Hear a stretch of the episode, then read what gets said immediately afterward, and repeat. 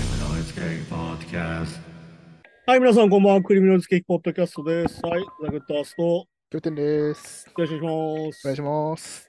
一応、これがあれらしいよ。年内アップされる最後の回らしいよ。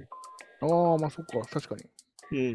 うん。もうだから、一応年内ね、あと一回収録があるんだけど、それはもううん来年に上がるので、なるほど、なるほど。うん。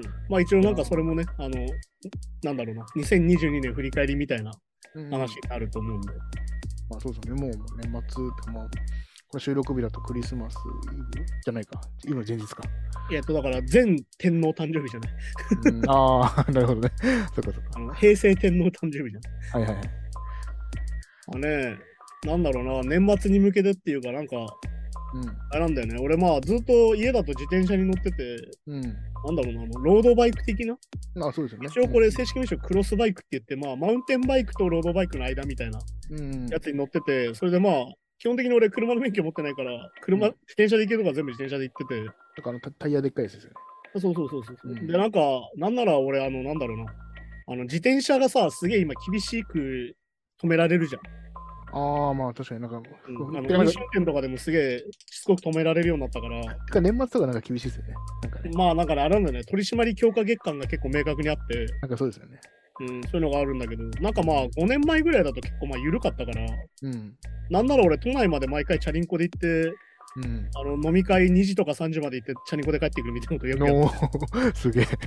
うんやってる時期もあって、それぐらいぐらい乗ってて、今乗ってる自転車も多分10年ぐらい乗ってて、うん。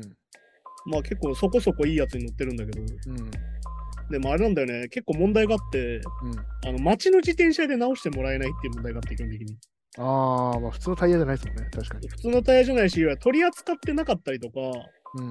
その修理士の人たちがそのそういう自転車の取り扱いの仕方が分かってなかったりするからそうかそうか、専門じゃないと。そうでなんかまあそもそもその自転車はもともと中目黒に専門店があってうん。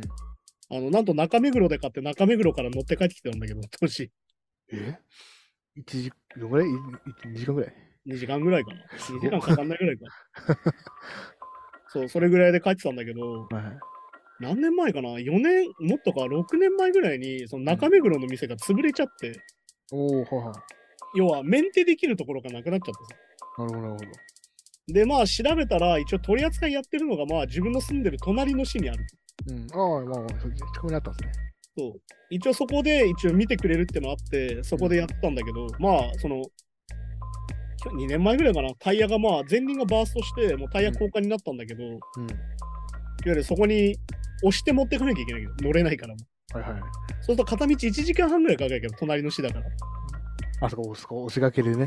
そう。自転車押して1時間ぐらいかけて持ってって直してもらうんだけど、しかも結構重たいですよね。そう。で、まあ、その時もしかも在庫がなかったりとかして、あのうん2週間待ちとかになって、あーそのままた家に持って帰れないから、その市内のなんか 駐輪場に止めさせてもらってみたいなこともやってたんだけど、ああ、結構大変ですね。そうっていうのがね、今回またあって、今度後輪がバーストして、空気入れてたら、パーンって本当に分かりやすうんく破裂してタイヤが。でも結構怖いですね。あのタイヤもでかいから、まあまあそうそうそう。音もでかくなくね。まあ結構まあ丈夫なもんだから逆に言うと10年持ってたけど、そのだって後輪って多分買った時から一回も買ってなかあっあ、た。まあそっかそっか。一回もパンクしてないし、確か。うん。すごい優秀だったんだけど、まあ、今回爆発したから、改めてこの前回の曲を会社先に電話してね。うん。あのすみません、在庫ありますかと、このタイヤの代わりありますかって聞いて、うんあるよって言われたから、その昨日1時間半押して行ったん だけど、いや、めっちゃ大変だな。いや、でもね、やっぱね、その自転車屋さんのね、その職人さんっていうかね、うん。その係員の人がね、本当にね、いい人なんだけど、マジで愛想がなくて、 ああ、なるほどね。その職も人うな感超じだ。職人気質な人で、うんめちゃくちゃ綺麗にしてくれるし、すげえ早くやってくれるんだけど、うん。本当に愛想がないから、電話するとき毎回怖いっていう、いや まあね、接客業でではないないないからね。ほぼ接客業じゃないんだよなと思いながら、うん技術職だから、多分まあまあそうそうそうそうね、確かに確で、なんかずっと電話で、はい、はい、はい、はい、しか言わないみたいな。かに。ああ。え、で、何が壊れてるんですかみたいに聞かれるみたいそれはでもかっこいいですね。ちゃんとそれでもさ直してくれるな。。もう、すごいいい人で、うんその、電話して、あ、うんありますよってなって、じゃあ今借りて大丈夫ですかあ、どうぞって言ったら、んもう用意してあって、うん。 1時間半かけて行ったら、あ、じゃあ15分で治るんで、15分経ったらまた来てくださいって言われて、うー。で、15分で治っててみたいはいはい。な。って、なおかつちょっとギアがギギコギコ言ってたんだけど、そこも全部直してくれてて、おーそこの料金は取らないみたいあ、サービスやってくれたんだ。な。多分だって、タイヤ自体がさ、多分5000円ぐらいするから、うん。 3000円、4、5000円するから、うん。それ合わせても6000円中ぐらいでやってくれたから、ほとんどまあ、修理賃取らないぐらいの。へえ、すげえ。そうだけどね、本当に愛想がないからね。うん。でもこれ結構あってさ、うん。俺のよく行く皮膚科もそうなんだけど、あの、うん Google のレビューにすげえ叩かれてる。うん。おなんーか、この先生本当に愛想がなくて最悪みたいはいはい。な。でも俺からするともう30年通ってるからめちゃくちゃいい先生なわけよ。ああ、はいやそれはでも本当に愛想がないだけなのよ。い。まあまあね、だからまあ。 まあ、で、そそのレベルの、うん。だってその技術職じゃないけど、医者も別に接客、まあそのね、そうあんまり、なんかあれ全員ニコニコしてなきゃいけないわけじゃないじゃんわ。けじゃないです、本来ね、確かに。そうで、その先生はもう昔からの先生だから、一回治療してくれればいいわけですからね。そうだからちょっと風邪気味でもういいよ、風邪薬とか飲まないでみたいな。ちゃんと家帰って寝ろみたいな。あ、そう、そういう感じだな。そういう先生だから、だから結構もうその Google レビューとかでめっちゃ叩かれてて、 ああ、まあまあ、そう、まあ、そいいれ、先生なんだけどな、みたいな、俺からするとみたいな。っそれが冷たいって感じる人もいるから、まあね。ていうのがあってね、なんかやっぱ Google レビューとか食べログの星って信用できないよな、みたいな。まあそうですね、確かに確かに。なんか俺の中でね、食べログはちなみに3.2ぐらいが一番うまいと思っててね、おお、3点、ちょっと低い低いイメージですけどね。ちょっと低いイメージだけど、それぐらいが実はね、一番うまいと思ってて、それなんでかっていうと、いやもともと接客の人数が少なかったりとかするわけよ、小さい店とか行くとまあ、うん、あーまあまあまあ、確かにね。だけど、その評価が高いせいで人が集まっちゃって、うんなんか料理が出てくるのが遅いとか書かれたりするわけ。ああ、そういうのもあるのか、確いかやに、。そもそもお前おばあちゃんとかで2人でやってんだから当たり前なのみたいなさ。いや、そうね、確かに。で、そうすると1とかつくわけ。ファーストフードの感覚で、みんなね。要はだからラーメン屋なんだうから、ん。中華料理屋なんかすぐ出せみたいになるわけじあゃんはいはい。で、そうするとさ、5ついてたのが1つくから、そうすると間になっちゃうわけじゃん、点数が。でも、そういうのやめてほしいですね。だからもう、ああ味だけでね、言ってくれると思います。だから結局そうするとさ、2.5前後になるわけよ、実は。うっん。はいはい。ていうので、結構なんか俺的には3.2ぐらいが一番なんか味的にはうまいんじゃないかみたいな。うん。で、レビューを見て、大体接客がどうのって言ってるのはちょっとあんまり当てになんねえなみたいな。そうそう。だって接客を受けに行ってわけじゃないじゃない、本来。まあ、飯食いに行ってるからね。本当そにうだって ホホホテルマンとかだとそういう接客大事ですけど。まあ、だからあれですよ、それこそあの、アマゾンのレビューでもたまにあるじゃん。うん。なんあかの発送が遅かったとか、そうそうそう。今ほほあのほ梱包が悪いみたいな、いや、そそうれ商品のレビュそーうじゃそなういから、商や品めのて質質関係ないやんってそうそうありますっていうのがあるからさ、そういうのって結構だからレビューサイトさ、そのうんレビューをつける人のセンスってあるわけよ。うん、まあそうね。はいはい。そうだから、なんだろうな、あの、例えば映画の感想を言ってるのに、うんみんなね、うん、映画館に行く道の過程の話してるみたいな話だけど、あれが館のその使いづらさの話とか、予約のしづらさの話と かね。えそうなるとさ、それ映画の話じゃないわけ実全は然っ関係ないですよ、全く。ていう風になってることが結構多くて、うん。なんかそれはどうなんよっていうのが結構あるんだけど。ははは。そう、そういうのもあるからね、なんか改めて、なんか、いや、だから、やっぱ第一印象って大事だけど、うん。ちょっと付き合ってるとやっぱ違うよなとか思ったりもするから、そうですね、まあ確かに。うん。あと、なんだろうな、最近、あの、その、ああ、これもうイメージなんだろうな、みたいなのは、あの、最近、風呂なし物件が流行っています、みたいうん。おー、な。なんか、若者に、なんか流行ってますよ、みたいな。うんな、んか、なんだっけな、家の機能を減らしてシンプルに行きたい、みたいな。ああ、まあミニマリスト。だから、なんかなんか3畳だけでいいとかありますよね、なんかね。嘘でしょ。絶対嘘だと思いますけど。あのお金ないだけでしょ。ってあ、そういうことね。ああ。いや、お金あったら別に普通に風呂付きに住むでしょ。ああ、そういうことか、そういうことね。で、これすげえ言われてて、結構ね、定期的にこういう情報出てくるの。うん。風呂なしがいいとか、ね、ねし共同トイレでももう十分だみたいな。シンプルを好むとかね。なんかそういう。でもね、実際はこれ結構プロパガンダ化してても、いわうん。ゆる貧乏を受け入れろって話だね、実はね。ああ、まあそうなっちゃいますよね。確かに。そう、だからなんだろうな、この貧乏こそおしゃれみたいな強引プロパガンダなんだけど、結構。うん。でもこういうのが最近増えてきて、なんかだから定期的にこういう記事出てくるイメージがあるのよ、最だ近か。ら結構、だからその、ファストファッションが流行ってますとか。まあね、俺もだって本当はブランド買いたい子も、買えなくて買えないから、いや、そういうことだよ。そうファストファッションで買っただけですもんね、別に。だってファストファッションの特徴はさ、1、2年で着れなくなるからね、まあまあ、てかまあそういうもんです生よ地がよヨレヨレになったりとうかして。ん。したらまた新しいものを買わなきゃいけないって買いわう、ないきわゃいけないゆるこの、めちゃくちゃ早いサイクルの中で生きなきゃいけなくなるから、いうん。や、だからいろいろ見てて思うよ、なんかさ、シェインとかが日本に来てさ、うんあの中国のサイト、あ、写真、あはいはい。シシシシーンシシーンだっけなんか来てるけどさ、あれ、俺一回使ったことあるんだけど、うん。やっぱ値段そうなんだよ。あ、やっぱり質悪いんだ、やっぱり。これはまあ2年記念だみたいな。なんだろうこれ半年ぐらいで余料だろみたいな。でもパーカー1500円とかなんか。そう。いやだから、切れはわかる、すぐ。ああ、そで、あれじゃん、あそこの会社の今問題になってるのは時給6円で働かせてる。うそうそうそうそう。で、しかもなんか、ミスったら買い取りとか。そう。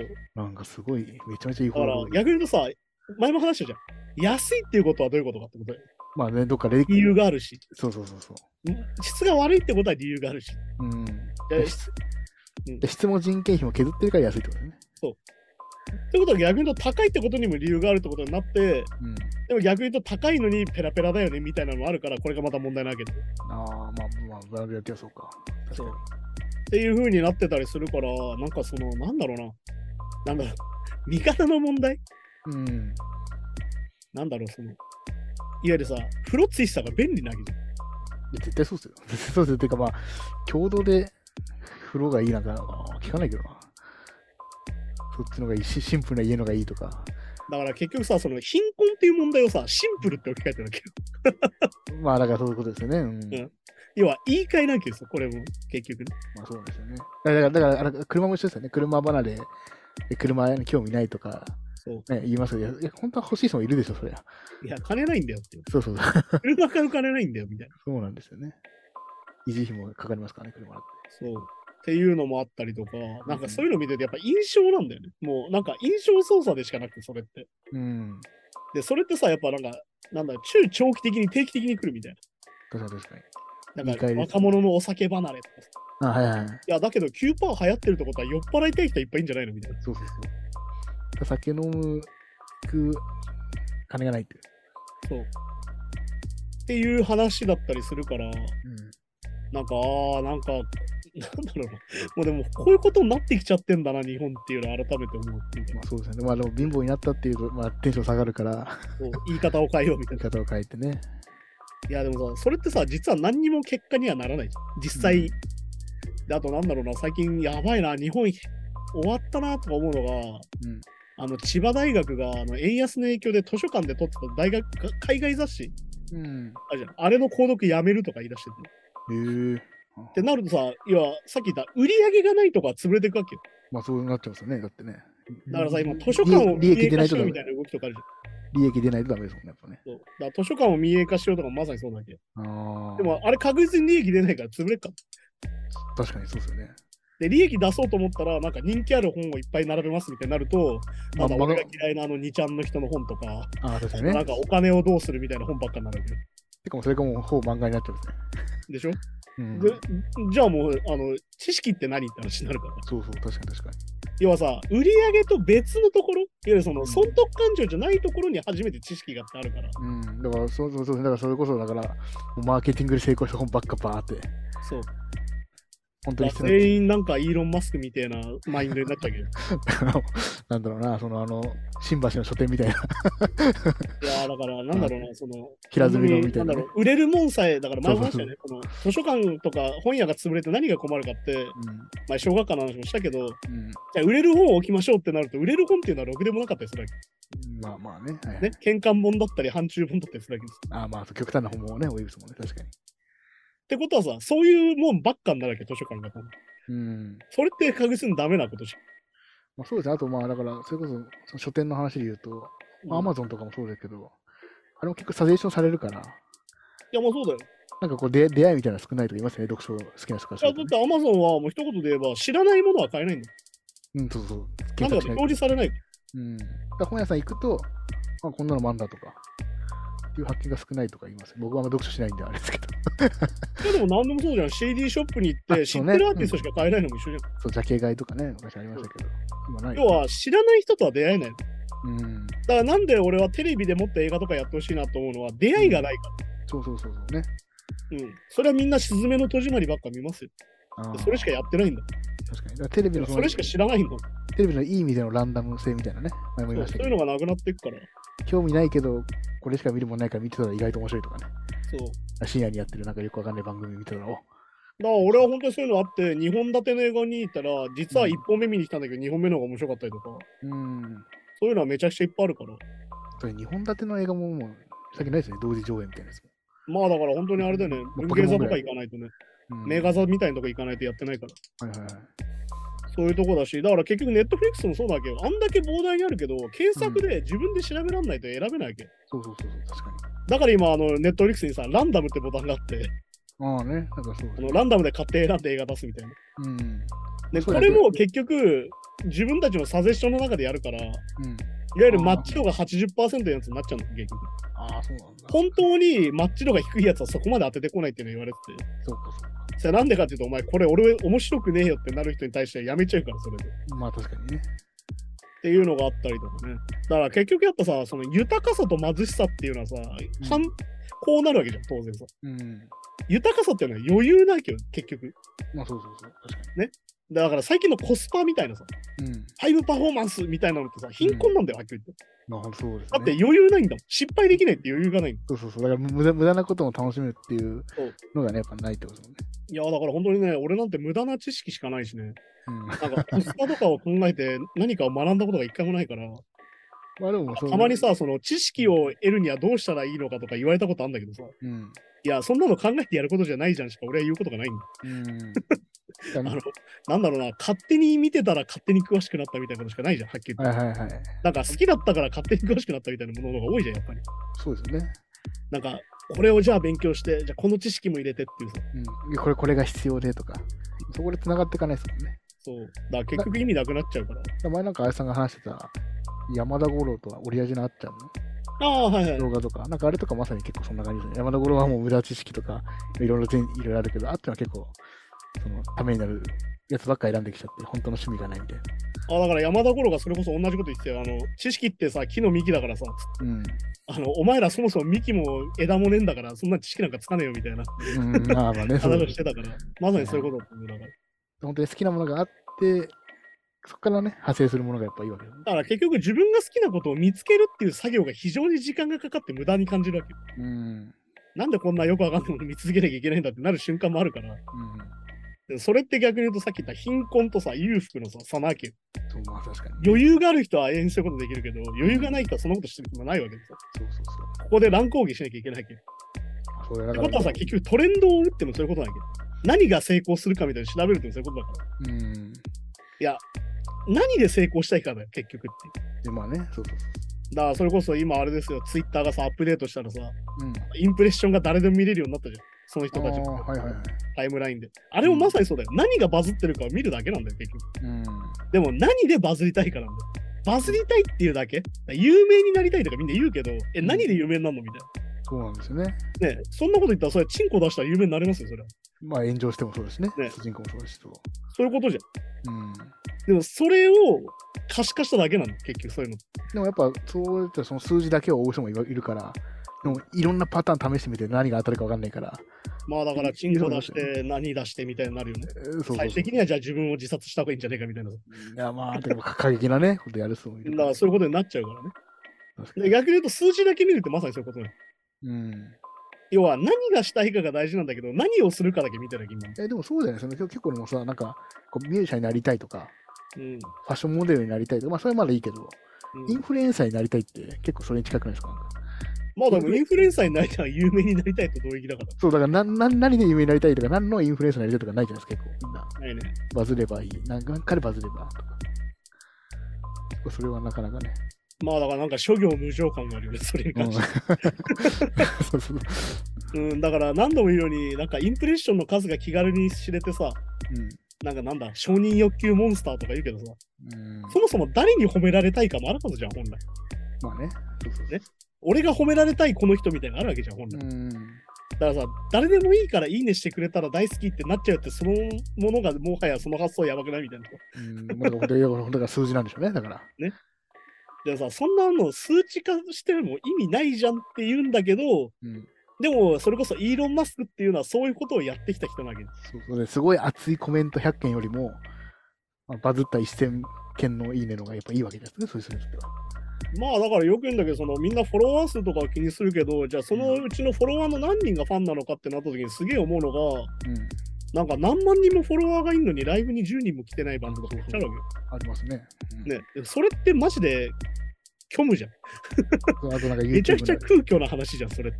あとなんか YouTube の会員数はいきなり少ないとか、なんか有料会員が少ないとかね、ありますもんね。そういうのもあるじゃん。だから結局その再生数とかっていう数字っていうのはさ、うん。実は本質とは何も関係ないわけよ。うん。うんっていうのに気づいてない人がすげえ多いなっていう話なんだけど、まあ確かに確かうん、あとなんだろうな。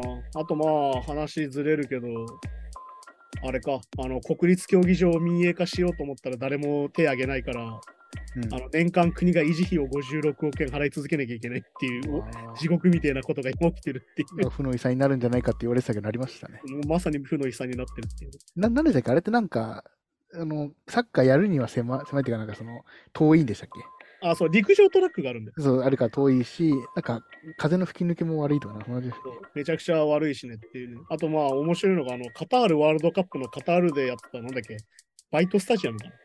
なんかあ、の、あれが、あのデザインが、あの、日本がボツにしたザハハンの。うんあーなんか僕もそれ思いました。なんか、あ、なんか、あなんか、もともとの、あれっぽいなと思ったんだけど、あ、そうなんだ。あれ実はその、日本がボツにしたやつを今、カタールのやつは実際に立てたみたいな。えー、あれもかかっこいいですよね、なんか ね。あれかっこいいよね。そうそうなんかちょっと まあシン、日本のやつはシンプルっていうか、なんか便器っぽいから、ちょっとなんかね、なんかね、なんか地味な感じになっちゃったからね。そうそうで機能性も悪いってなんかなかななかなかひどいな。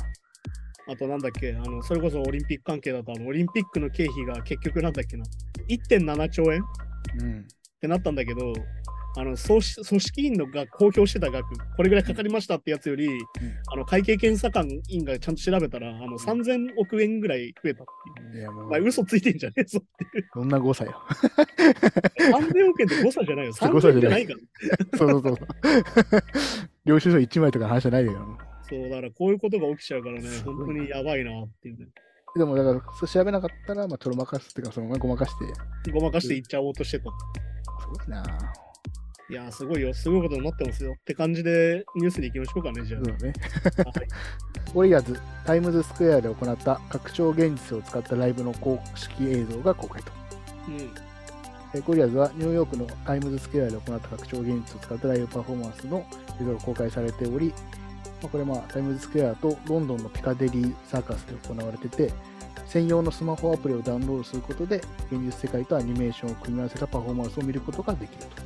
まあはいい、わゆる AR みたいなやつですよね。ああ、まあそうだね。まさにそううんまあでもね、ゴイラズってもともとそのアニメーションでやったりとか、ライブ中にさ、先にこうスクリーンがあって、後ろで演奏してたりとか、まあそうですよね。ね、もともとこういうのとめちゃくちゃ相性いいバンドだから、まあバーチャルバンドみたいなコンセプトですそうそうね。うん。で、なんかちゃんと一人一人さ、設定があってみたいはいはいな。は ないんか。ボーカルの子確か日本人かなんかの設定うだったん、なんかそうですね。うん。そういうのがあったりするから、めちゃくちゃこういうの相性いいなと思うし、てかまあなんか逆に言うと技術が追いついてきたなみたいな、うんゴイラズの設定に。っまあそうですね。確かに確かに。て感じでもあるしね。だからこれが面白いのが、だからこう、みんな今ね、ライブでこうスマホ映像を撮るために、映像撮るためにカメラ向けてるじゃないですか。まあ、あの感じでこう、AR が見れるっていうね。そうだから実際、あの、携帯向けるとゴイラズが見れるっていう謎の状況に。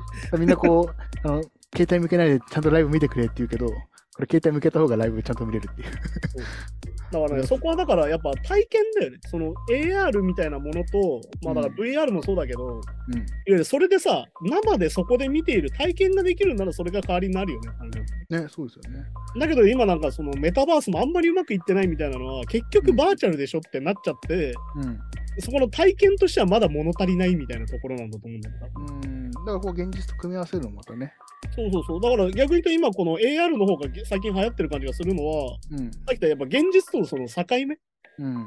その、なんだろう。現実の中にある感じっていうのはこっちの方が分かりやすいからね。多分そうそう。あと、その、実際の生演奏とかでも楽しめる。プラス、うんなんかこう、やっぱこう、設備とかが制限があったりするじゃないですか、やっぱどうしても。はいはいはい。この AR とかだったら設備とかコンパクトなとこでも、うん要はやりたい演出ができるわけじゃないですか、AR の中で。そうだね。これ結構でかいですよね。そうだよ。だから逆に言うとさ、いわゆる会場ごとに変えれるわけよ。そうそうそうそう。うんうんうん、あツアーで同じ演出でずっと見んのかなと思ったら会場ごとに毎回違うみたいなことできるし。できますもんね。だけどやっぱり生で演奏が見たい人はステージを見てれば生の演奏は見れるわけう。ん、見れるってそうそう。だからちょうどいい感じというかね。そう、だからやっぱりこのゴリラズのシステム自体が実はやっぱこういうのに合ってるよなってことだうよんうん、はい。じゃあそんな感じで次の、行きましょうザ・スペシャルズのデリー・ホールが逝去。去年63歳と。はいはいはい。ザ・スペシャルズの伝説的フロートマンであるデリー・ホールが亡くなりましたと。うん。ソーシャルメディアでは、テリー・ホールが短い闘病の末に63歳で亡くなったことを発表しているということです。はいはい。まあ、そっか、63歳か。ちょっと若いんだよな。まあだから短い闘病だっていうから、まあなんだ、この前話したがんの話じゃないけど、うん。そういうことなのかなって気もちょっとするしね。僕はまあそうです。スペシャルであんまり詳しくないんですけど、うん曲聴いたら、あ、これかっていうのが多いですね。ああ、多分そういうのはめっちゃいっぱいある人だと思う。うん。てかまあ、このテリー・ホールに関しては結構いろいろやってて、うん。なんならさっきのゴリラズともコラボしたりとか実はしてたりうんとはか、いはいはい。そのソロになってからも結構いろいろやってたから、うん。でまあなんだっけ、スペシャルズに関してはこう再結成してさ、はいはい。なんだっけな、俺サマソニソニマニかななんかに来てて、あのスペシャルズを見た流れで結局俺帰れなくなるっていう経験もあるんだけおー。ど、あのスペシャルズの再結成を見て、うんう わ、本物だと思って楽しんでたら、あ、やべえ、主でなくなったみたいな。な経るほ験どねがある、うん。ははははそういうのだったりとかね、まあまあいろんなものに影響を与えてる人だからね。ねむちゃくちゃいい声ですもんね。声ああまあ、てかもう、なんだろうな、なんだろう、フロントマンってこういう感じみたいな。うんなんだろかっこよくてカリスマ性あって声もいいみたいな。そうそうそうそう。で、まあ普通にね、音楽の才能もあるみたいな話だから。で、ここのニュースだと、まあう、ん、イギリスかなこのは国いが生んだ最も卓越したシンガーにして、ソングライターにして、作詞家はいは一い人。。だから結構作詞とかもすごいいいですね。いやー、そう、だから、そのなんつうのかな、その詩の世界観みたいなのも、うん。すごいこう独特だったし、でも逆、まあなんだろうな、それこそスミスのモリッシーとかもそうだけど、うん。なんかいろんなものの引用、あーいろはんいはいな詩だったり物語の引用とかもすごいしてたから、うん。逆に言うと、ああ、じゃあこの本もちょっと合わせて読んでみようかなみたいな、ああ、なるほど、なるほど。うん、っていうのだったりとかして、ただのこうパンクとかそういう、なんだろうな、まあでもあるんだよな、パンクの人とこそインテリだったりもするみたいな、うんまあまあ逆にね。はいはいそういうところもだったりするから、本当にそこは非常に、なんだろうな、貴重な存在だし、まあ本当カリスマだよね、単純にはね。うん。そこだったりするしね、まあだから本当になんだ、年末になってくるとさ、うん。なんかこう、人が亡くなるニュースが増えてくるじゃん、必然的に。なんか多いですよね、確かに。うんやっぱ、まあ、寒くなるからか。まあそういうのまあああるし、あとなんだろうな、もう、あの、まだやっぱ寒くなるからってのあるし、あとやっぱまとめてそういうニュースが出始めるる。そうか、そうか。時期、あと要は家族がいつ発表するかにもよるから、うん。実はもう半年前に死んでましたみたいな話も最近いろいろね、あったりするしね。まあ、今年中に発表するよみたいなのもあるんでしょうね。そうっていうのもあるから、なんかそれも合わせてたしね。で、なんかこう、あれなんだよ、それこそ映画界とかだと、あのうん TMC かな、なんか MGM かなんかが、毎年その、その亡くなった映画人をまとめた動画みたいなのをさ、おこう出すんだけど、いお。はいはい。やー、あれなんだよね、なんだろう、年々知ってる人が増えてくる感じ。ああ、じゃあもうそっか。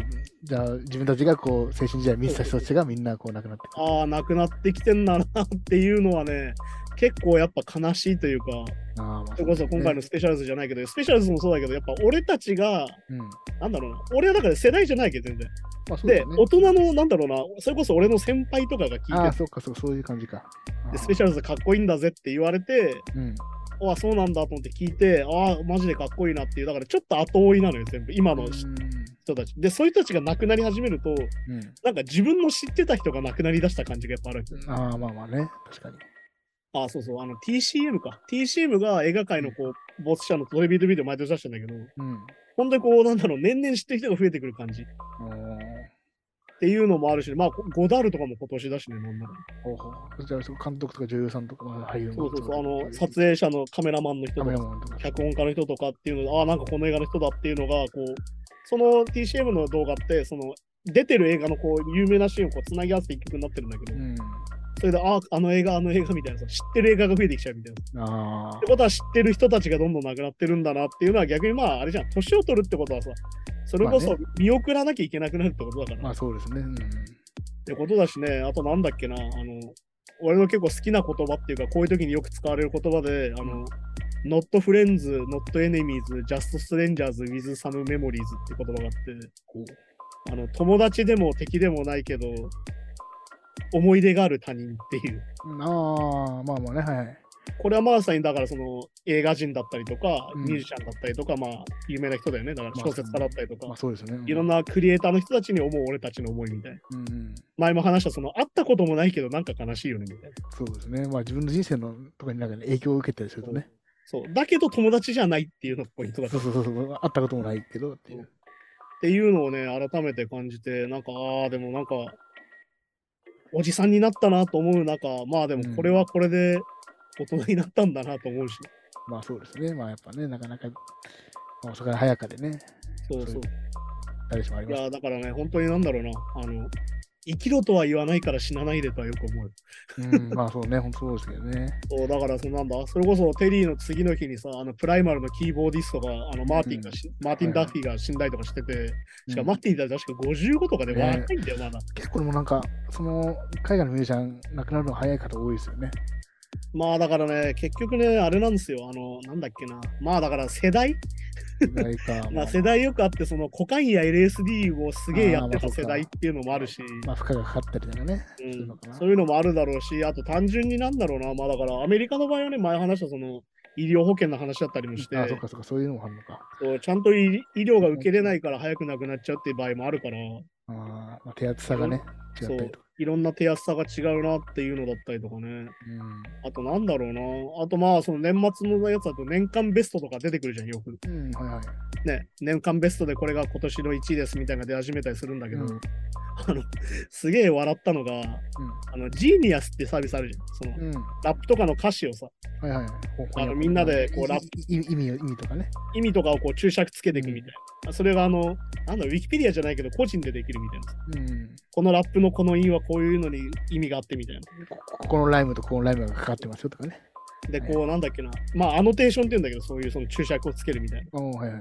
その、2022年最も人気のあるアノテーションランキング出ました、ドーンって出て、うんあの、1位から5位まで全部ケンドリック・ラマーっ ていお ーすげえ。う。いや、まあ、ケンドリック・ラマーすげえなっていう。まあ、だから、ケンドリック・ラマーの詩ってすげえ、こう、アノテーションしたくなるっていうかさ、ああ、それやっぱ意味が。意味がすごい、こう、深く掘ってあるから、まあ普通だのから、普通のパーティーソングとかパーティーラップじゃないですもんね。別にまあ、そう、だから、今回のやつもすげえ、こう、深いってよくは言われてて、で、うんまあ、俺は逆に言うと、ね、英語ネイティブじゃないから、うんそれジーニアスとかを翻訳しながら見るんだけど、うん。もう注釈ありすぎて見切れないみたいな曲あるから。ああ、そうか。だ要はそういね、うのだとね。なんか出てくる名前だったりとか、名前一つの、はい、この映画の登場人物でみたいうん、あそうそういな。うこのいい登場人物はこのセリフからここを引用してきてみたいになるわけそうかそうか。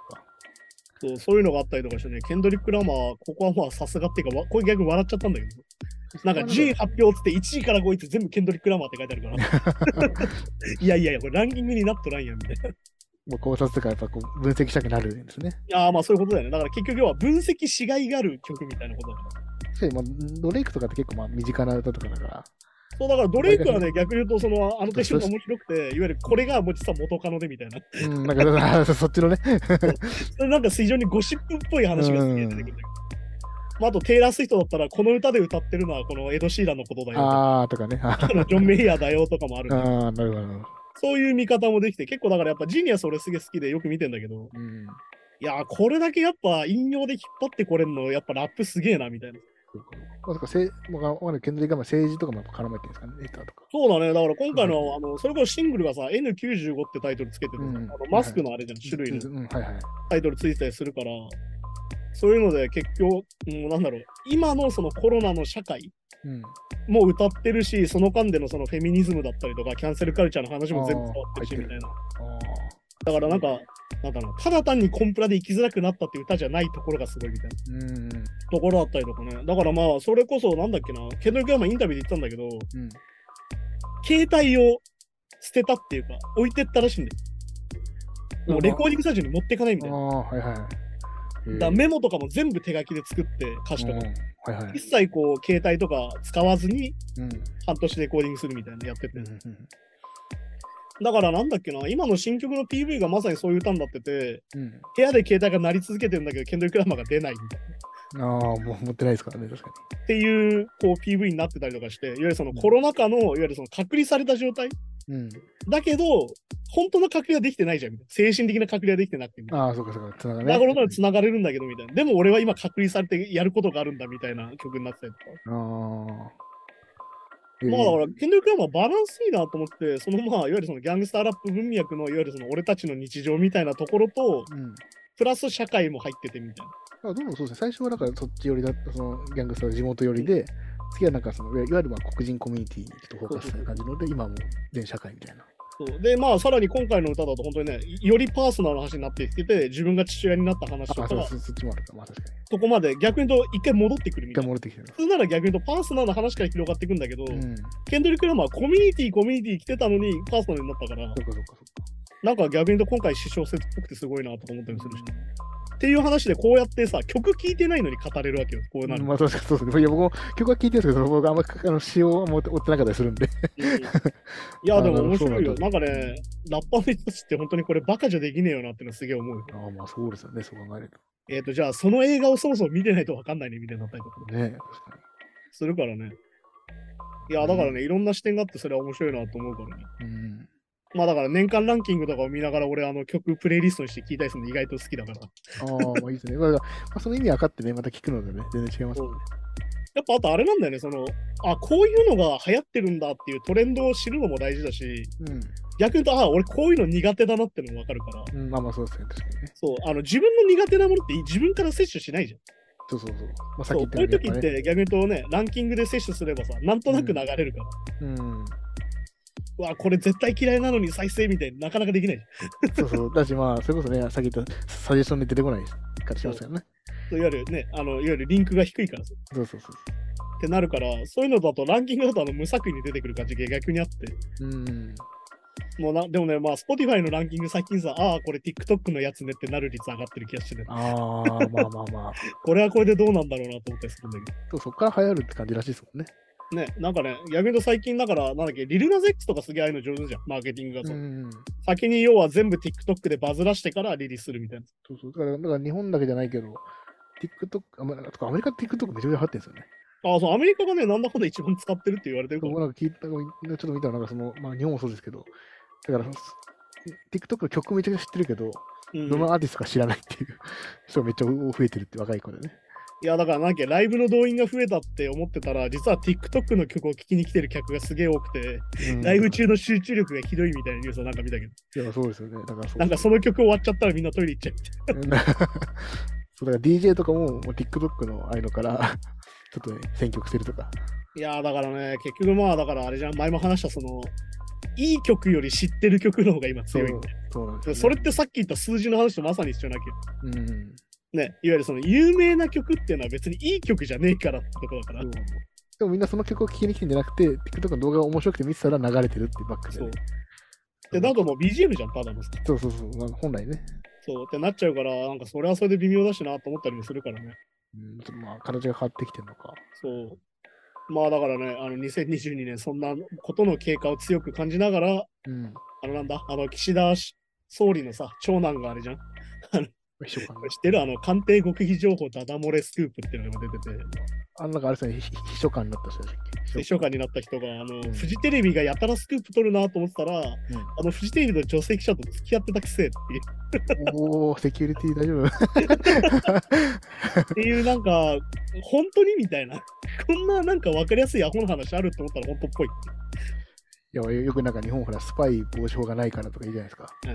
狙われ放題ですよ、そんなんね。もうやりたい放題だよね。これがあのハニートラップだったら終わりじゃねえかみたいそなうそうそう、完璧な全部流れちゃう。っていう話だったりもするんでね、まあ、改めて来年もそういう話をしようかなと思うのと、あと来週はね、一応まあ今年のニュースをちょっと振り返ろうかなと思うんで、そうですね。はい、そういう話題で話そうかなと、はい、思います。はいじゃあじゃあ挨拶としては今年はありがとうございました的な感じですよね、皆さんね。まあでもそうだね、まあでも一応放送としては年内最後なんで、2022年もありがとうございましたです。そうですね、また来年もよろしくお願はいい、しよまろす。しくお願いします。はい、じゃあそんな感じでまた言いながら、俺たちは別に暇なんでまた来週です。さようなら。うんさよなら。 Wave